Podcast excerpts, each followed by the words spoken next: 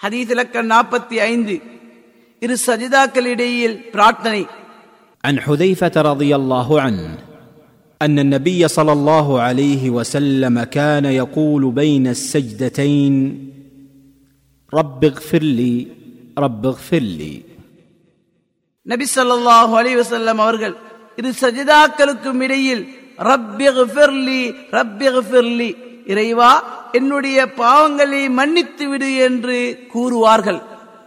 அறிவிப்பவர் ஹுதைஃபா ரதி அன்ஹு. ஆதாரம் அபூதாவுத் நசாயி இபுடு மாஜா. ஹதீஸில் அறிவிப்பாளர் பற்றி நான்காம் நபிமொழியில் கூறப்பட்டு விட்டது ஹதீஸிலிருந்து பெறப்பட்ட பாடங்கள். ஒன்று தொழுகையில் இரு சஜிதாக்களுக்கும் இடையில் உட்காரும் நடுவிருப்பில் மேற்கண்ட துவாவை ஓத வேண்டும் என்பதை இந்நபி மொழி அறிவுறுத்துகின்றது. இரண்டு நடுவிருப்பில் துஆ கேட்பது நபி ஸல்லல்லாஹு அலிஸ்லாம் அவர்களின் வழிமுறையாகும்.